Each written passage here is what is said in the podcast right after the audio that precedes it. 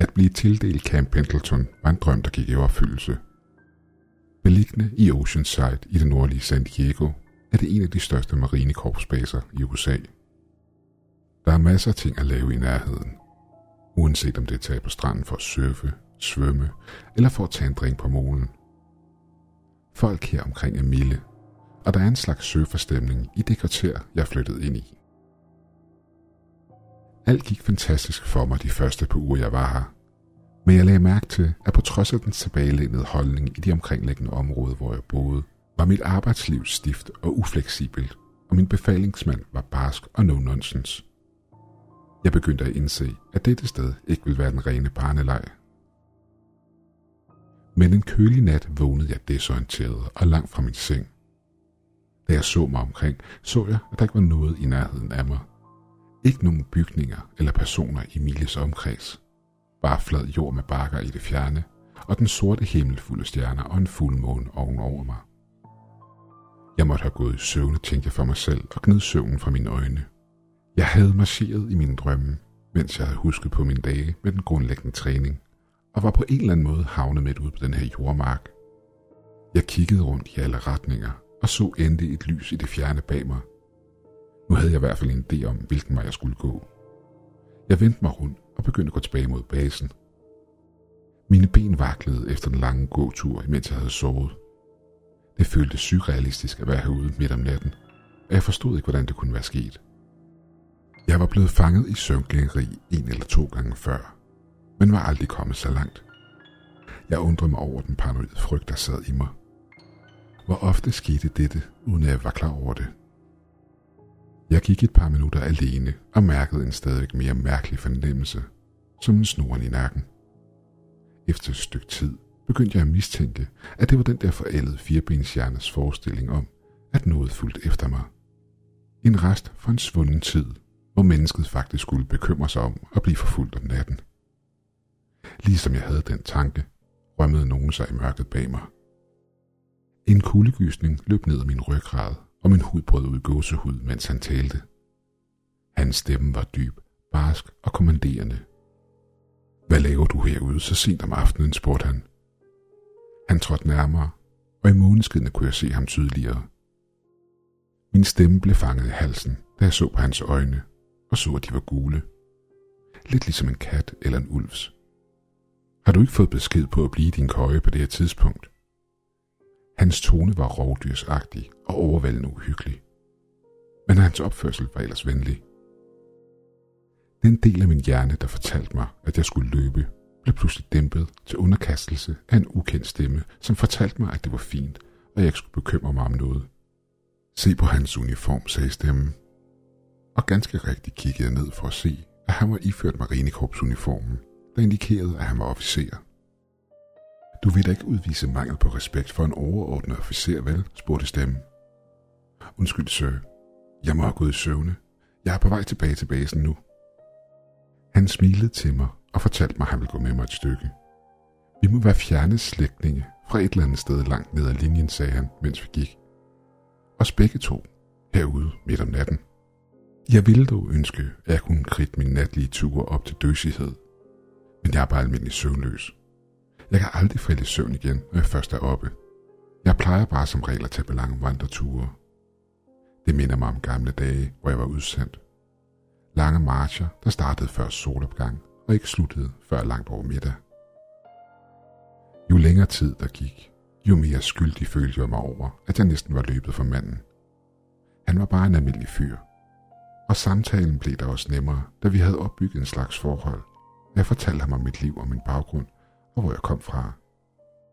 Men da jeg så tilbage på hans ansigt, blev jeg chokeret over, hvad jeg så. Måske var der virkelig en familieforbindelse mellem os to. I det stigende lys for basen, da vi nærmede os den, så jeg, at der var en slående lighed imellem os. Han så ikke sådan ud, da du så ham første gang, sagde den mistænkelige stemme i mit sind roligt. Hans øjne var gule. Husker du? Og se dem nu. De brune. Men den urolige stemme blev hurtigt overdøvet af en anden højere stemme, der talte op og sagde, at det også var okay. Det var bare mørket, der spillede mig et pus, og jeg havde ikke fået et klart billede af hans ansigt før nu. Fortæl mig om dine forældre, sagde han. Jeg vil gerne vide alt om dem. Hvordan er de? Jeg begyndte at tale igen og følte mig hypnotiseret, da jeg så i den ældre mands vivlen brune øjne. Han gik langsommere og langsommere, og jeg begyndte at marchere hans tempo. Basen var tæt på nu. Jeg kunne se, at lysene var meget klare foran os. Ikke mere end et par hundrede meter væk. Pludselig blev de mørkere. Lysene var ved at falme. Men hvordan? Gik vi baglands nu? Var jeg overhovedet gået nogen steder? Eller var der noget, der trak mig nu? Det tog mig et øjeblik at ryste mærkelige søvngængeragtige tåge fra mit syn, og jeg indså, at jeg havde været en slags trance. Da jeg så på mandens ansigt igen gennem mine halvlukkede øjne, blev jeg forbavset over, hvad jeg så. Han lignede mig ikke bare lidt, men han kunne være en tro kopi af mig. Hans øjne havde samme brune nuance. Hans hår kortklippet og kastanjebrunt. Hans kæbe var defineret, og hans næse var skarp og kantet. Men hans smil og tænder, de var slet ikke som mine. De var spidse og lange, designet til at rive kød fra ben og rive det i stykker. Han trak mig, trak mig hen over jorden, dybere ind i mørket. Hvem er du, hørte jeg mig selv spørge, og i det sekund ændrede han sig fuldstændig. Det mindede mig om det mærkelige, æstetiske, hvidmaskede væsen fra Spirit Away. Fuld af had og sult, og som ville fortære alt. Hans udseende virkede ikke solidt. Den ting så ud som den var lavet af skygger. Et skud blev pludselig affyret, hvilket bragte mig ud af min hypnoselignende dvale. Jeg indså, at jeg blev slæbt væk fra basen. Væsenet havde min skulder mellem kæberne, og det bed så hårdt, at jeg kunne mærke dens tænder krasse imod knoglerne. Endnu et skud lød, og jeg hørte nogle mennesker råbe. Der var fodtrin, og jeg hørte nogen nærme sig. Skabningen forsøgte at samle mig op i sin kæbe, og den var så massiv og stærk, at det faktisk lykkedes et øjeblik. Jeg tæskede og slog den i ansigtet og sparkede den i øjnene. Min skulder var i brand, og hele min arm føltes som om den dinglede i en tråd, som om den ville springe af hvert sekund og løsne sig ved ledet som et kalkunlov. Der lød et pop, og pludselig gik den af led. Kødet begyndte at flække og begyndte at bløde. Væsenet rev næsten min arm af, da endnu et skud lød. Jeg gav den endnu et hårdt spark i ansigtet, og det allerede sårede monster tabte mig til jorden og udstødte et lavt støn af smerte. Den faldt til jorden og forvandlede sig til en stor sort vandpyt af mørke. Lidt ligesom et olieudslip, før den skøjtede ud i natten som et uendeligt langt tusindben. Den blandede sig perfekt med skyggerne og var væk.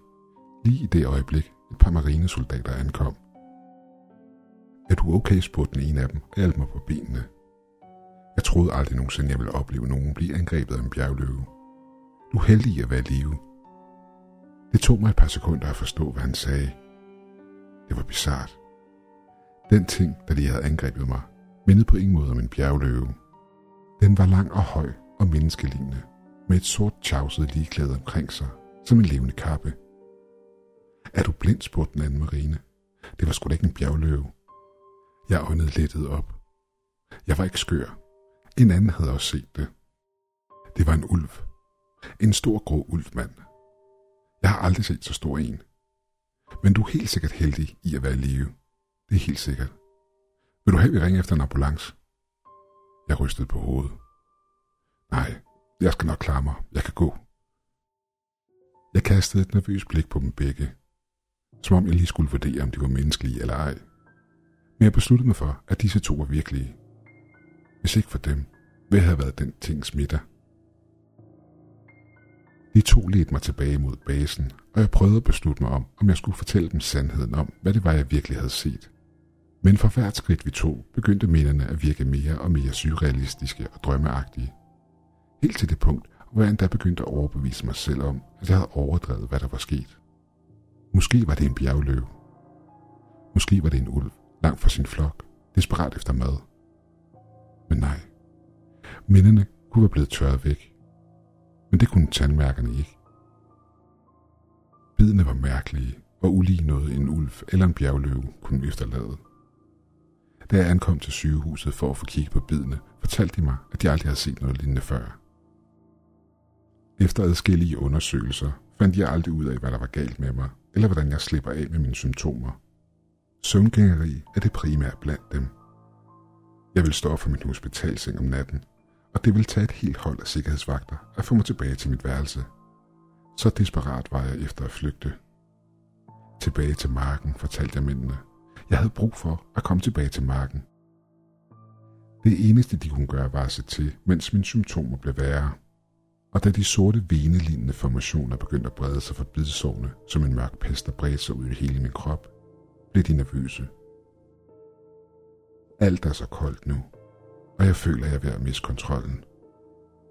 Jeg vil ikke have det sådan, men jeg kan ikke lade være. Uanset hvad der bed mig, smittede det mig. Den smitte spreder sig nu i hele min krop, og jeg kan ikke længere bekæmpe den. Jeg får de her perioder med mistet tid. Perioder, der er så mørke, at jeg kan huske, hvad jeg har lavet. De udskrev mig for nylig og efterlod mig alene til at håndtere symptomerne. Jeg tror, de er bekymret for at have mig tæt på basen. De ved ikke, hvad jeg er i stand til længere. De fleste nætter vågner jeg langt hjemmefra, uden nogen idé om, hvordan jeg er kommet dertil. Lidt ligesom den dag på marken. Som om jeg går i søvn igen, bortset fra, at det kan være det her er. Men det er noget, der er meget værre.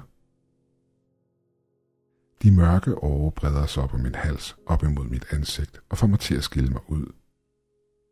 Folk tror, det er bizarre ansigtstatoveringer, der bevæger sig hen imod mit kranium. De bliver ved med at spørge mig, om jeg er okay, mens sveden løber ned over mit ansigt, og mine øjne farer panisk rundt. Mine blackouts bliver længere og tættere på hinanden. Jeg ved ikke, hvor meget tid jeg har tilbage, og jeg er bange for, hvad der sker, når de mørke år rammer mit hjerte og mit sind. Hvem ved, hvor lang tid jeg har tilbage, før jeg strejfer rundt på marken og leder efter et måltid.